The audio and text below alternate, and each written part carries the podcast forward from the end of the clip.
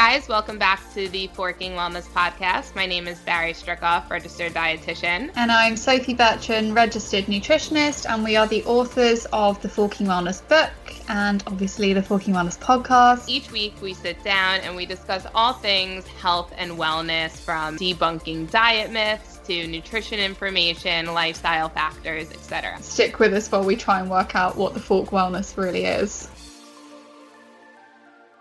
I don't even know what we do.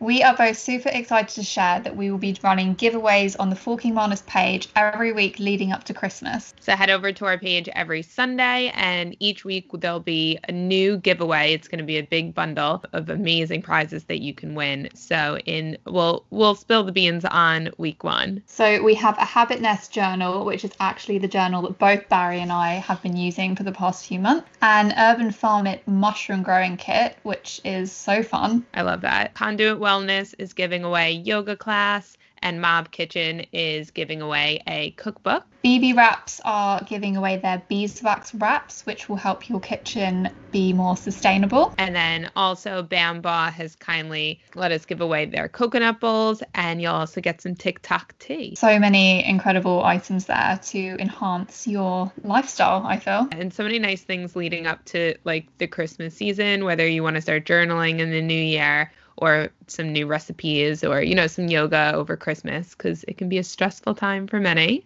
Yeah, so head to the Forking Wellness Instagram page. It's super easy to enter, share with your friends, and like we said, we'll be running them once a week, so you have a pretty good chance of winning. and we'll be back next week and tell you what's in that giveaway Hi guys, welcome back to today's Forking Wellness podcast episode. I or we are delighted to welcome Antonia, who is a registered associate nutritionist and also part of our Forking Wellness team. Hi Antonia. Hi. so happy to have you on the podcast um this is like forking wellness zoom skype it's really nice Team Um, meeting. team meeting turned podcast yeah. Uh, but we're so excited to have you on today because we are talking about endometriosis, which is something that you've been diagnosed with. Yeah. And yeah, and we just want to hear. Um, I guess we'll talk a bit about it in general, like as a you know disease state, and then kind of like your journey and things like that. Yeah, sounds good. Fabulous. So before we kick off with kind of getting into it, questions, etc., do you want to just explain what it actually is?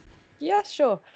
So endometriosis is basically a condition where um, cells that are really similar to your uterus lining grow in other parts of the body. So normally that tends to be sort of around um, your ovaries, so around your reproductive organs, but it can also affect your bladder. It can affect your gut, um, and it can actually spread throughout your whole body. It's not so common, so it normally tends to stay sort of further down there. But there has been cases where it's been found in the brain, where it's been found in the lungs. Like it can spread everywhere. Um, there's four stages actually, so um, it basically depending on how much endometriosis they find, they kind of put you into different categories of stages.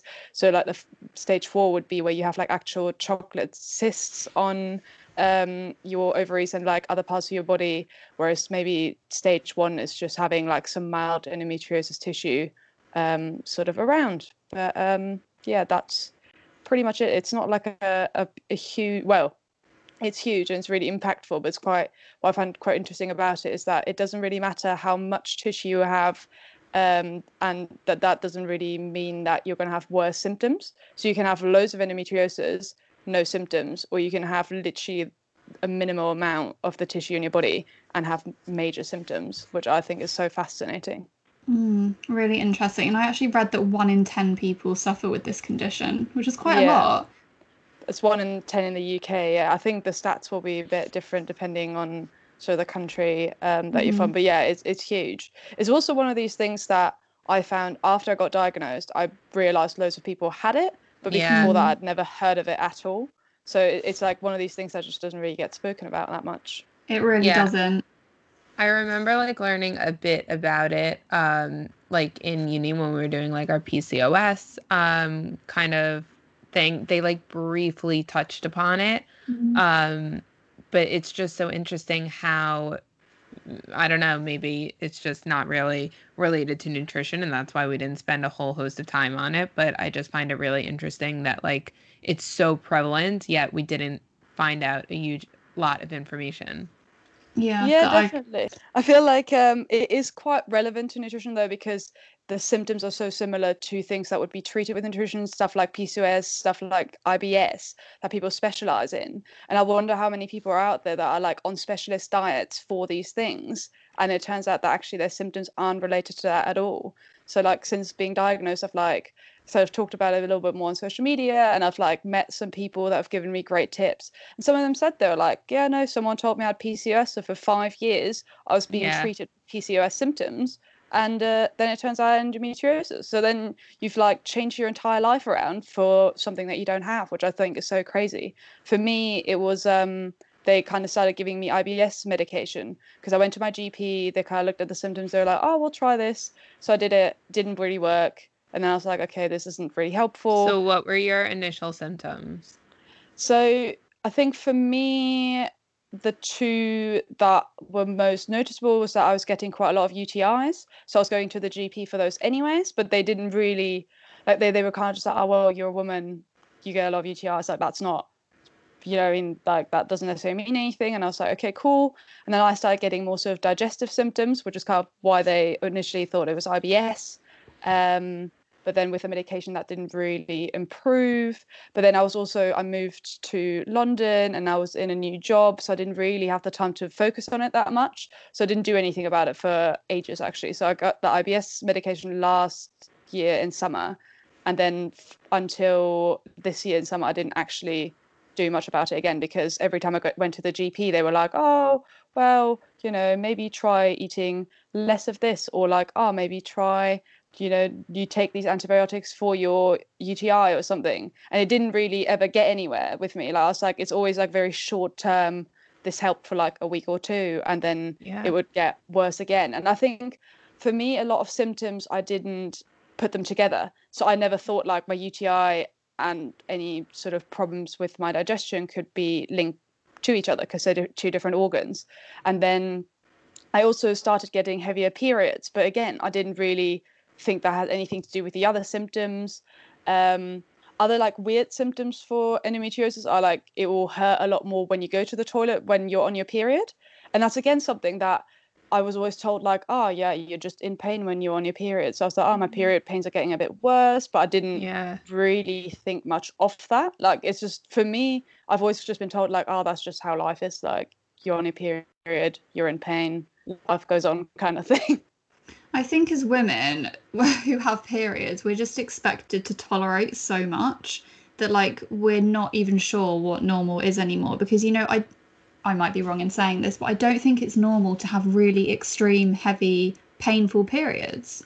But also, if that's the only thing you experience, it's your relative. So that I think is so confusing. Like, if you've always had like super painful, like really like terrible cramps and stuff like that, that's all you know, then it's just labeled like cramps. There's no like mm-hmm. normal. So if you've always had this, then you don't actually think it's abnormal, except when people are like, no, I've never had a cramp before. And you're like, what? Like I was just doubled over in pain, like on the floor, crying, and you're like walking through life. And you know, to be honest, I don't really get bad cramps. Like very, very rarely do I get cramps, but when I do, I feel like they're debilitating. Mm. But like it might happen like every like four periods. Like it's very like irregular. But if I do get cramps, it's like one day where I'm like I literally cannot cope. That was Okay. the same for me though. Like, and I think that's why I found it so difficult to piece my symptoms together. So it took like seeing quite a few. So I saw a GP in the UK, and then actually I got diagnosed in Germany because I spent lockdown there. And Germany, healthcare works a bit differently. So I already had um, the, I had my GP there as well, but actually the person that diagnosed me was my gynecologist. Because in Germany, regardless of whether you have a GP, you go see your gynecologist once a year.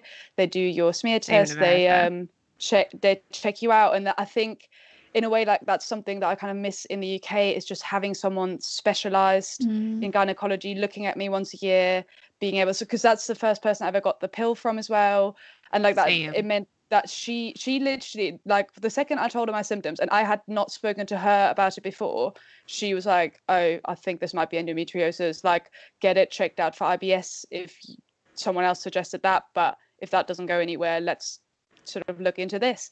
And I was like, how, you know, how does she literally from a five minute conversation realize that? And other doctors that I speak to are just like, oh yeah but how bad is your pain? Is it happening all the time? Like it, people were also just like oh maybe you're just really anxious like maybe you're just so stressed and that's impacting it. And i was like maybe like you know when people tell you things yeah. and you're like maybe i am just like super anxious like maybe i'm this is all just in my head and like it was just so crazy. And yeah also, but i feel I like that's mentality that like yeah. it makes you feel like like you just said like is this just in my head? And it's like no you have real pain you have real symptoms. And i actually think that you know having that specialized doctor and i also had a gynecologist who you know we always went to the gps and the gynecologists were very separate in america. Um, same thing as it was is in germany. And i think that that's kind of like the big light bulb is that people are specialists for a reason and you're not going to go see um, a cardiac surgeon to help with your celiac disease like people specialize in certain areas because they are like top top top you know they have the top knowledge in that area. So a GP can't be a specialist in every single area. So I I get like frustrated here, but sometimes I do feel like there's like a gap in the system. Mm. It's difficult as well. So when I came back, so I had my surgery done in Germany and then I came back to the UK and I was like, oh, I'll go see my GP because I need to. So now I'm on like a special pill, which is not one that you'd normally get prescribed. It's just like it's got specific hormones that help you sort of manage your endometriosis and I had a six month supply from my German gynecologist, but because I now like permanently lived there and I stopped paying for healthcare in Germany after I like moved back this time. So before that, because for the last seven years I was a student, um, I was still kind of registered in Germany. I could still go to the doctors there, but now that I'm like out of uni in a full time job, I couldn't. So I was yeah. like, oh, I'll go to the GP and I'll just, you know, get it sorted. And it took ages. So I was like, I'm running out of time a little bit. So I went to go see an endometriosis specialist in London because I was like, I'd rather, you know, pay the money for like a, an appointment and like make sure I'm getting the right care. And first of all, very expensive. Like, if anyone listening to this, like, try to go to your GP first because it cost me so much money to literally just be told again that I have endometriosis. And um, the specialist pill that I'm on is really expensive as well if you get it through private. So, um, definitely something where unless it's super urgent. I mean, I, I do recommend going to see a specialist because they are so much more knowledgeable, but it is like a financial commitment unless you have private health insurance. Yeah. Um, but um, yeah, it's just so like you have to have that specialized pill, and that's the only thing that you can then take. Like I was chatting to him, and um, he was like, "Oh well, we can do a few more tests." and none of them really do anything. The only thing that can really determine whether you have endometriosis is the laparoscopy, so where they kind of do three little insertions on your abdomen, and then they go in with like a little camera. They look around. If there's something, they will cut it out.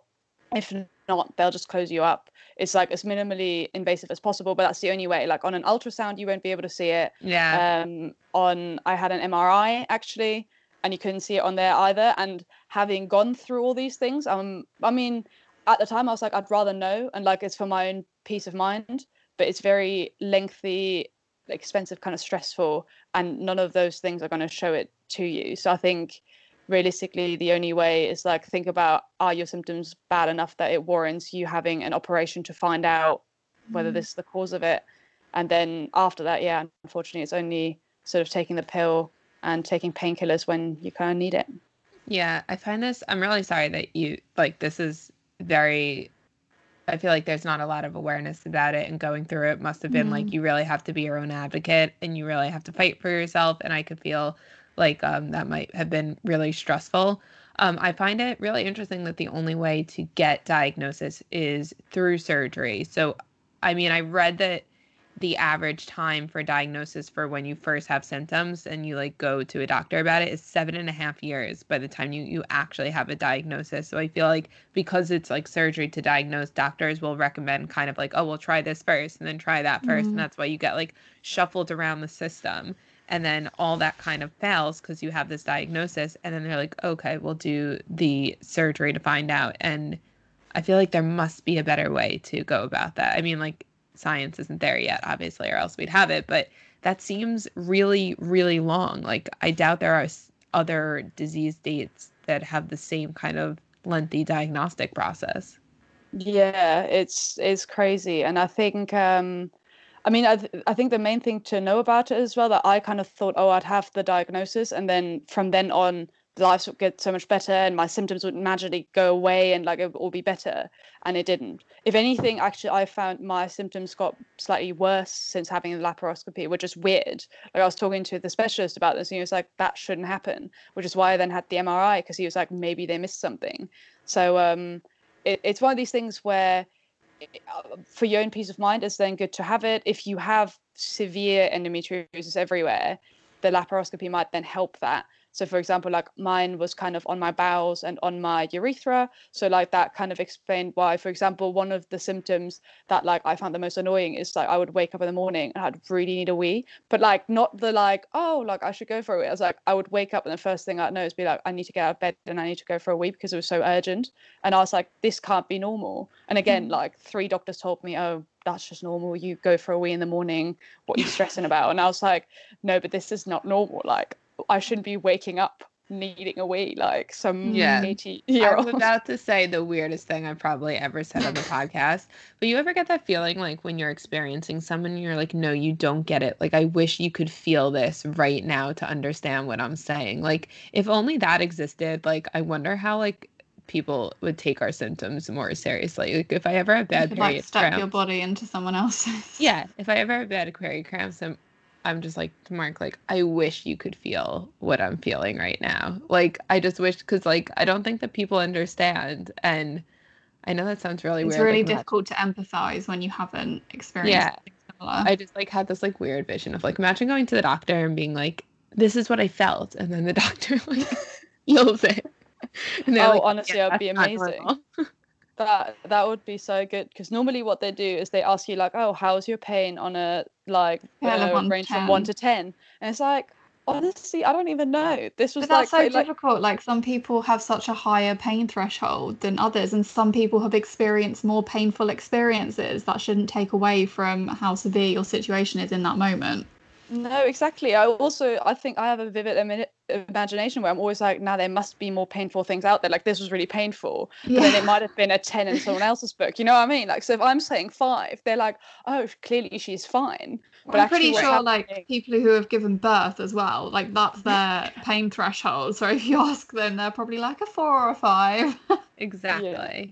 No, and that's the thing. It's so difficult. It's so individualized. That's why I always kind of hate those questions because I'm like, this is not going to tell you anything unless I'm telling you I'm like winded. Although I, I, I was on the NHS website earlier actually, and they were going through like what different pain means. So to them, severe pain, for example, means like you can't get out of bed, you can't go to the toilet, you can't move. That's how much pain you're in. And then everything else is like medium pain and then there's mild pain which is like you know you can go about your day but you feel pain and then I don't know it was quite interesting because I was like oh that actually might help a little bit. If someone asked me if it was severe pain I know that unless I was like lying in bed probably yeah, that's a good point actually. I remember yeah. I was really ill in New York once and luckily we had health um like travel insurance and I went to see a doctor and you're like gonna laugh. It was literally just a cold, but it was the most pain my throat has ever been in. Like my throat felt like it was on backwards. And the doctor and I was like crying and the doctor was like, How much pain? on like one to ten. I was like ten. she was like, Okay. I don't think she believed me. But it's literally all but just so relative. Exactly. Like just an example of how different it could be for everyone. Um, but yeah, so what are some of the treatments for I mean you mentioned you were on some sort of pill that kind of was hormonal. What are, I mean, what is that pill for, firstly, and what are some other treatments that are available? So the specific one that I'm on is called Qlaira. So it literally is just, I think it like it is just like a specialist pill that um, has a specific amount of Dienogest and um, I don't know what the other active compound is, but it's like a, a, mixture of two specific hormones and in a specific doses. And that's what you kind of need to manage endometriosis, which is not a pill that you'd normally get through your GP. So you have to go. So I, I for example, called up the um, sexual health clinic because I already knew exactly what pill I needed. And they were like, oh, we can't give that out through sexual health clinic because it's not like it's a specialist kind of pill. I think they use it actually for acne as well, which is another thing that I found so fascinating about pills is that like there's one that has like a specific thing that's like for so many different things. Mhm. Yeah. Um, but yeah, so that's the main way in terms of managing it, and I'm actually taking it back to back. So there's uh, normally two pills in that cycle that wouldn't have any hormones in it. I don't take those. I take it back to back hormones to try and stop my periods, um, which hasn't worked so far, by the way. Very annoying because that means that I'm still sort of in pain. I mean, they're checked, and I don't think the endometriosis has necessarily come back, but it could. Um, but in theory, the uh, like the only way to kind of stop it is to stop you having periods, to stop the tissue from building up, so that Right. it can't can't come back again.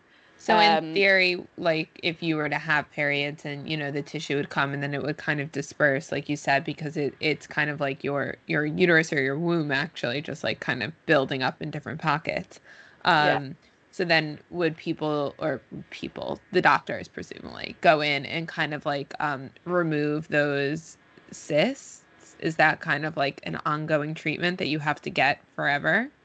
Sort of. So in that, a lot of people that have endometriosis will have multiple surgeries. So because I'm really early on, I've only had one, and I personally hope I won't have to necessarily have another one because I I didn't have that much endometriosis tissue that I actually think I would benefit that much from it. But some Right. people that have the like really deep ingrown endometriosis, that might be the only way to sometimes get rid of it again. Um, I mean, with the pill as well, like my periods haven't stopped yet. Hopefully, they will do though within the next sort of six months. Like it sometimes takes a bit of time to balance itself out. And I wasn't actually on the pill for the last three years because I just don't actually like hormones that much. That was just like a personal, like I just didn't feel like it was benefiting my mental health at all. So I stopped. And then now I'm taking it again, which is sucks because depression is actually one of the side effects of sort of endometriosis. And for me, the pill isn't making that any better but there's not there's not a lot of other options you have apart from just taking painkillers to be honest. Like that's when i asked my um, specialist he was just like ah, well realistically if you're in pain take some paracetamol. And i was like mm, it's literally my least favorite thing to do when i'm in pain Mhm. because i'd rather be managing it in like a Yeah. more preventative way. Um, but yeah so surgery the pill or paracetamol is the only three sort of treatments So the pill that you're on, is it some is it a form of contraceptive pill? yeah Or is it Oh it is, okay. So it is still a contraceptive pill. It just has a specific mixture of hormones that kind of targets endometriosis. Okay. So if you were to ever stop taking that pill, what I mean, it just comes back and you have to manage it in a different way or Yeah, I mean, I asked my specialist, and he just said like, if I don't want to take the pill, then I'm just gonna have to manage the symptoms. Like, they then the endometriosis can come back. It's also, but it's not like a science. It's not like a oh, if I stop now, in a year's time, I'm gonna have loads of endometriosis. Like, they don't know where it comes from, which I think makes it really difficult to kind of figure out. So, for example, no one in my family has endometriosis, so it's not like a not something that I got from someone. Ask you that. Yeah, so it's it they don't really know. They have a few sort of theories, but none of them are really backed and none of them are like definite in everyone. So I think that side makes it really diff- difficult really. But to come back to Sophie's point, like if I stop taking it then if the pain got really bad again, I'd just end up having to have another operation. Um, and that would be the sort of treatment side of it. Yeah. So if Wow. you don't mind me asking as well, how might it affect people who let's say want to try for a baby? Yeah, so it can, it doesn't have to, but it can um, affect it. Normally, what they say is that um, if you're trying for a baby, they will do an, another laparoscopy to get all the endometriosis tissue out. And then normally, well, I say normally, in a lot of cases, that will then help and people will be able to get pregnant. In some people, it will lead to sort of infertility, but there's no way of really doing much about that until you want to become pregnant. Uh, I think it means you need to plan your pregnancy a lot more. So for me, Mhm. realistically, I'm probably not going to have an unwanted pregnancy because I'll be on the pill every day. And like the chance of me getting accidentally pregnant, I think, are quite low. Um, doesn't mean it can't happen at all. But um, yeah, it will have to be a bit more planned. So I've already sort of got like a bit of a timeline with my specialist. It doesn't it doesn't necessarily matter because all I need to do is come off the pill and then potentially if I'm trying for six months to a year nothing happens, I might want to consider having the operation to mm-hmm. then kind of help it further. Yeah. No, that's, that's good to know. Yeah, that is good to know. Um yeah, it it it reminds me a lot of kind of like when we spoke to um, Emma, Emma, about PCOS. Yeah. It's the she described a very very similar process of like being on you know the pill um, to help with her PCOS, and then you know your your pregnancy has to be a bit more planned. So coming off of it, getting your period back, and then trying for um, a year or so. So it does sound God, it's hard to be a woman. Um, it is. I just feel like there's misconceptions around PCOS and endometriosis because they are kind of linked to oh, it's a lot harder to get pregnant. And that really scares women. Whereas if we're like, you know, it can have some effect in the sense that, like Antonia said, you might have to plan a pregnancy a bit more, but it is still completely possible. Yeah, yeah. definitely. And I think it just comes down to knowing your body and like having that open communication with like a specialist or a doctor um, and just trying to figure out what what's best for you and what are your symptoms and how can we best manage them and being just like a bit proactive um, that can really sound like it can help. Yeah definitely. I think generally um, you need to really advocate for yourself. I mean mps have mentioned it a little bit more now so they might it might become easier i think in um, years to come which i think would be really nice. But generally I think the main advice I would give anyone who's worried about it would be to keep a really detailed log of your symptoms, like date stamp it, write down whether you're on your period, write down exactly when you're having the symptoms, what else is going on, even if it seems completely unrelated. Like as I said, for me, my UTIs and my bowel problems and my heavy periods were not three things that I ever put together. Same, for example, um, I get really nauseous, and that was another one of the main reasons that I was like, I need to get this sorted out because sometimes I couldn't eat at all. And like as a nutrition professional, I know I need to eat breakfast, but then I couldn't. And it was like stressing me out because I'm like, how am I going to get through the day? Like breakfast is so important. Why can I not eat? Um, so so many like little sort of symptoms that come with it that you wouldn't think are relevant. And I actually, every time I went to the doctor, I would at least forget one of my symptoms or like forget that when it had happened. And it makes it really difficult, I think, for your doctors to be certain of what they think. Because obviously, because an operation is quite invasive, I think that might be the reason a lot of them don't really want to diagnose endometriosis because they're like, well, the only way to be certain is to then send someone surgery. And if they're wrong, is quite like as much as they try to make it minimally invasive is still a big deal. Like it still took me two weeks to recover from it. Like you know you're going to have to take time off work. It's still kind of traumatic. Like i was in a hospital in the middle of a pandemic. Was not my preferred sort of situation. I wasn't allowed to have any visitors. I'd personally never been in a hospital before so it was so stressful. Um were you offered any kind of like psychological support during that? No.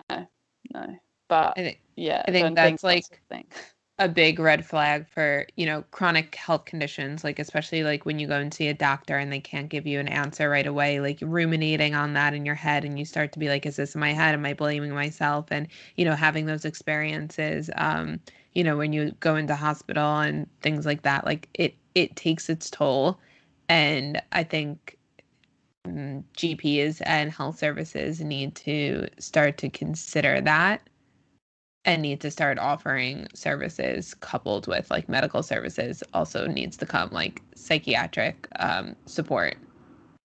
I 100% agree because i think for me as well i feel like i wasn't like i was told what was going to happen but I was just like I felt so alone the entire time, like being prepped for the surgery. Like people were trying to be nice, but I was still like mega anxious mm-hmm. and like I just didn't really know what was happening. I was like in the car with my sister and I started crying, and she, she's not a very emotional person, so I think it was like, oh my god, my big sister's crying in the car right now. Like what on earth? And I was like, no, I'm fine. I swear, I'm just kind of stressed out. And it's like I definitely agree. Like there needs to be more sort of someone that can talk you through it like this is not going to be the end of the world like you know you can get through it like this is what's going to happen sort of thing yeah. yeah i do i think i'm so glad we're talking about this because in all honesty you know i didn't know enough or i don't know enough about it Yeah, I didn't same. realize how prevalent it was. So I'm so glad that we can, you know, have this conversation and hopefully it will resonate with some of our listeners. Yeah, I agree. Um, so recently in the news, I remember seeing something, and you just mentioned it. So like MPs have kind of recognized it. What was that about? Did they just recognize awareness or research? Do, do you know what was Uh, being spoken about? Yeah, I don't I don't remember the exact what they exactly mentioned in the article. It was on the BBC, and it's basically MPs just mentioned that the fact that it took seven and a half years to get diagnosed was an issue. So I think they were trying to target sort of policies sort of around that and Got making it. more accessible and maybe I think generally spreading awareness of what it was and then making sure people get diagnosed quicker because obviously seven and a half years is a bit of a, a joke to, to get, get diagnosed really.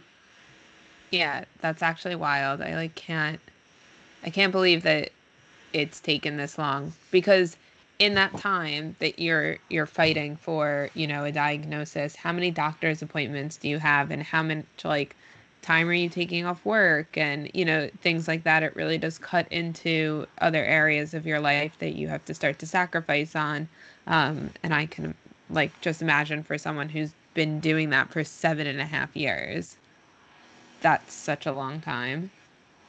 And it's not just the doctor's appointments that you'll have to take time off for. Like sometimes I had um, so, such bad symptoms two weeks ago that I literally just had to like lie down like with a hot water bottle. I had to take loads of paracetamol, and I was like, I actually I couldn't eat. I couldn't really like focus on anything. Now I'm quite lucky that I'm working from home at the moment.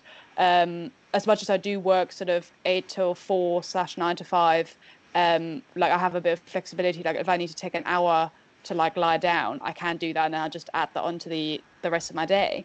But if I was in an office, I couldn't do that. Like, I was literally, I remember lying on that sofa, being like, if I was like in the office right now, I don't know what I'd do because it's so like it's overwhelming. It kind of, I wouldn't say it comes out of nowhere. Like I knew that I was on my period and it could happen, but it's not something that you sort of like can be certain will happen on a certain day. Like I didn't really see it coming that day, um, and it is quite like incapacitating. Like I couldn't really move. Like I was just like lying down. Like I hope this is gonna pass.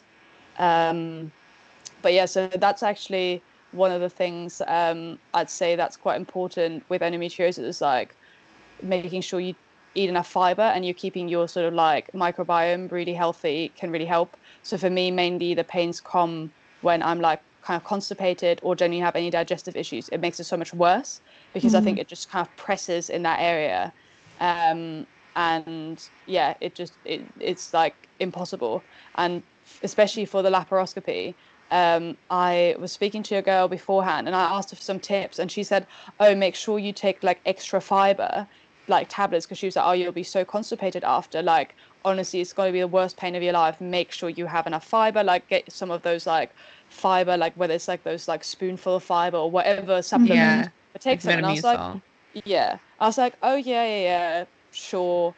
Kind of got to the week before my surgery, and I was like, oh, you know, I'm vegetarian. Like, I eat a lot of fiber. I'm sure I'll be fine. I was like consciously eating more fiber, but I was like, I don't think I need to have like a fiber supplement. I'll be fine. Mm. Massive regret because I couldn't walk up straight for five Oh days. It was Oh, honestly, no. it was terrible. So that's like my one food for thought. Make sure you have Mm. enough fiber. I was gonna point. yeah, I was gonna say, do you have you adopted a special diet to help manage it, or has have doctors recommended a special diet? Are there certain foods that can kind of help you manage it? no one's mentioned anything and i think that's a bit of a, a shame as well because i do think it would have maybe helped speaking to someone like i'm quite like happy managing it myself because i've studied nutrition so i kind of mm.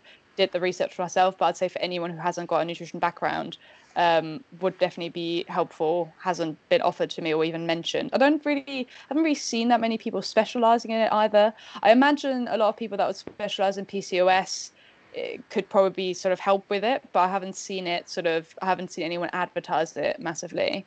Um, but yeah, just generally, I think eating regularly, like just I'd, I'd say any normal sort of like um, like more healthy eating pattern will help you. Like eating regularly, eating fiber, eating a variety of foods, and then a bit also more just- of a routine. yeah, and just noticing which foods kind of trigger you as well. So one of the things that they mentioned to me before, like they mentioned that it might be endometriosis, they were like, oh, maybe it's food intolerances. So then I had to go gluten free for a week. I went dairy free for a week, and it was Did just any like of that provide relief. No, and like that's why it ended up sort of with me obviously getting the laparoscopy. Actually, I had an endoscopy before that as well, so they checked that it was definitely not something in my gut that I didn't have Crohn's Yeah. or IBD, anything sort of like that. Um, but yeah, no, it didn't. None of that helped me. I think the worst week I had was when she, my doctor suggested to go fructose free. Um, and like as a vegetarian, like I didn't realize how much fructose is and everything because Yeah. obviously Mm. sugar. That's also a lot of high fiber well. foods have fructose in it. Yeah. So Yeah. that must Uh, uh, yeah, hard. I, honestly, I I don't even know. I ate, ate mainly cheese that week. It was it sounds horrendous. delicious. but I can understand not very beneficial for the situation. So I remember um I mean, we're not really sure what causes endometriosis, but I think a big body of research thinks that it's like an autoimmune um, disorder where your body kind of acts in overdrive, which cell sends the cells elsewhere. Um, and so we know that a lot of autoimmune disorders are like inflammatory.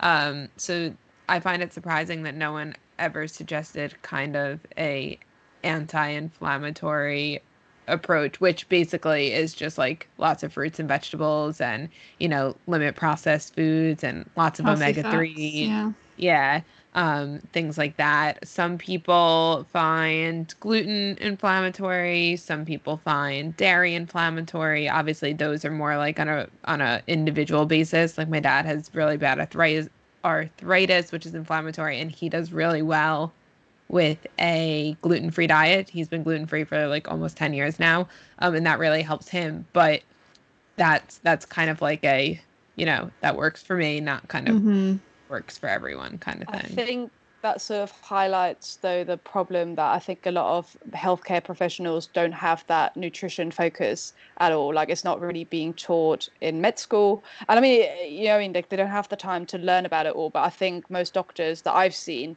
never really suggest changing my diet for anything. Like they're normally like, oh well, these are the antibiotics we can give you, or these meds, or just take some painkillers or anything. Like nutrition wasn't mentioned much at all.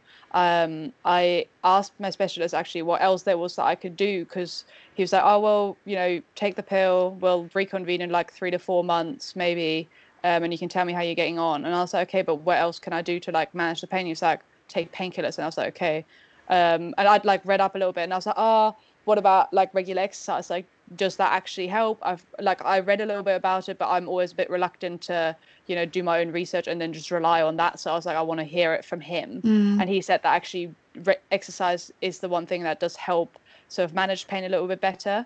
Um, he didn't explain to me specifically why, but so I now kind of I run every morning. I do my yoga.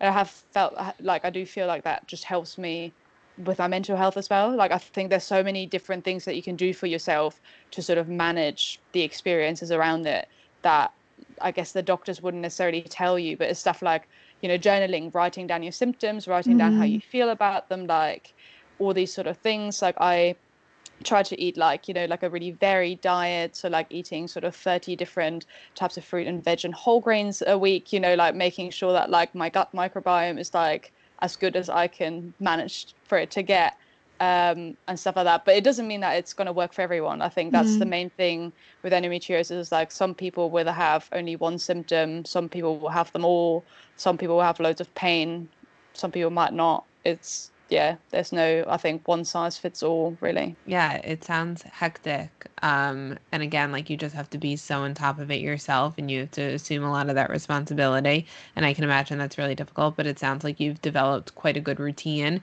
um, in managing it. And I think that's great. And I think that's amazing, actually. Yeah, definitely. So, from my kind of understanding, is there actually isn't any specific treatment. It's more about kind of managing your symptoms in the best way you can. Yeah, definitely. Yeah, I think I just think it's so important for people to know because it's like with anything. Um, you know, let's say we've mentioned PCOS, but like there's no one way to deal with it. And I think just cluing yourself up and gaining as much knowledge and maybe researching if you have to is only going to make or build your relationship with yourself to be so much stronger. Yeah, definitely. I think just being really in tune with yourself as well, just really listening to your body is the main thing that helps. Like I always try to be really reflective. So if I have like a day where it's really bad, I'm like, okay, how did I eat in the last few days? Like, did I do any exercise? Did I get outside much? Like, how is Mhm. my general mental health? And then like just piece it together a little bit myself so I can learn more about me personally because no one else can do that for you. Like no one else Yeah. can pinpoint exactly what it was unless you've kept track of what it Yeah. is. Um, but yeah, Endometriosis UK actually has um, like a little PDF document which helps you keep track of some of the more common symptoms before your doctor's appointment. They also, I think it also has a list on it on like the types of questions that the doctor's going to ask you, which I think is a really good way to like prepare you for their first meeting because Yeah, I didn't really have that. And like, I just kind of, every time they asked me a question, I was like, does this apply to me? Like, you know, when you just mm-hmm. like have to think, I'm like, and then after the, I, I don't know, I always find like after these appointments, I'm like, oh my God, no, of course that was like Yeah, you always weeks think of the answers after. Yeah, it's- You're like, It's "Oh, like so overwhelming in the moment. Yeah. But I know you touched on some of what your own symptoms were at the beginning, but just for anyone who doesn't know and suspect they might have it, would you mind just running through kind of what the symptoms are, whether or not you have a few or all of them? Yeah. So generally, um, you will experience um, abdominal pain. So this tends to be sort of around um, your period. Um, can be pain in other parts of the body though as well, but generally, I had it specifically very located around um, my ovaries. So it was like really on sort of um, like that side of it. Like you can like pinpoint it on your body nearly where the pain is. Um, fatigue is another one as well. So if you kind of feel frequently quite tired, that can be um, a symptom. Having any sort of bowel or bladder problems, so whether that's UTIs, um, having sort of IBS-like symptoms, whether that's constipation or diarrhea or anything of that sort of side, can be it. If you've got difficulty getting pregnant um, and other things have been sort of ruled out, that could be um, a symptom nausea could be um, another symptom. Um, frequent episodes of thrush, actually, apparently are also a symptom. So that was quite interesting. Um, and uh, depression as well is sort of a symptom, and feeling faint, actually. So, um, kind of, I, I've found for me personally, that tends to be around the time where I do have my period. I sometimes have just periods where I do like just get really, really lightheaded. And I could never really pinpoint that. That's also nothing I ever disclosed to my doctors that was happening because I Mhm. didn't, again, think about it at all. And then I read it and I was like, ah, interesting. So, Yeah. you know, it all kind of pieces together. So, do you, sorry. Oh, I was going to say just one more question. Does it affect the like how regular your periods are? Um, for me, it didn't um up until I like started taking the pill. Weirdly enough, so Oh, okay. over the last year, I had really regular periods. I used to track my periods as well with like a cycle tracker on my phone. Um, and I was quite quite happy that it was very like nearly to the day I could predict when I'd come on. So it didn't in that case. It definitely can, and that tends to be I think what they look out for as well. Is whether they're Mhm. quite irregular and heavy.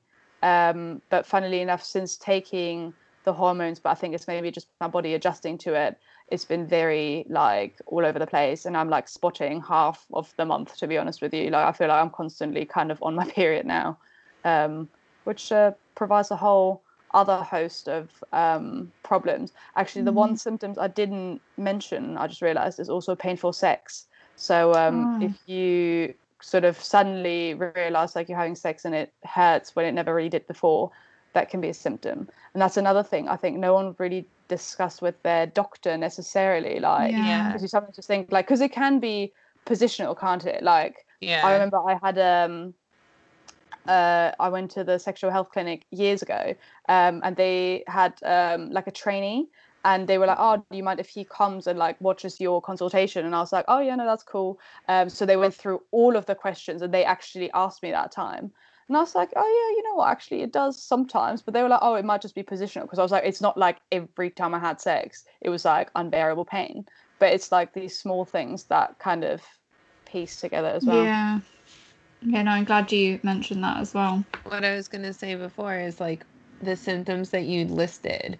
A lot of them are just like it sounds like many of them are common symptoms of like hormones and like menstrual cycle anyways like you know pain or you know sometimes even like feeling faint or you know bowel habits and things like mm. that um and I, I just like feel this like weird frustration that like you know, a lot of these symptoms are actually symptoms just like of a period, but they're just like yeah. exacerbated. But like if you're always told that like you're gonna get cramps, like you don't know how bad everyone else has it. I just feel frustrated that there's like this lack of, you know, thresholds and differentiation yeah. because it's just lack of sympathy just, for females on their periods. yeah, because it almost just sounds like, oh well, you're just you're just a woman, and these are things that are you know you're gonna experience, and mm. this is mm. just part of life. But it's like, no, actually, I have a condition that's really you know this is not normal, and you know I need special care for it. But it kind of just uh, goes under that umbrella of just like, oh, it's just part of being a woman, and I just like I feel frustrated about that. Yeah, completely.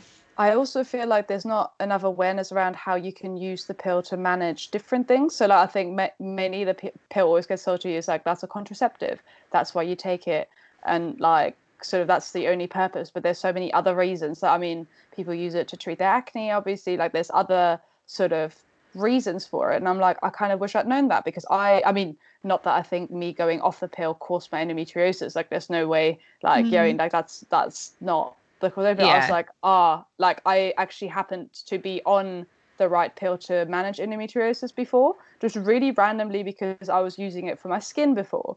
So I was like, I mean, again, hindsight is a beautiful thing, but I was like, imagine if I'd stayed on the pill, maybe my symptoms would have never actually gotten that bad because I would have accidentally have been treating my endometriosis. But there was never really that kind of discussion around what else I was using it for. My skin was fine.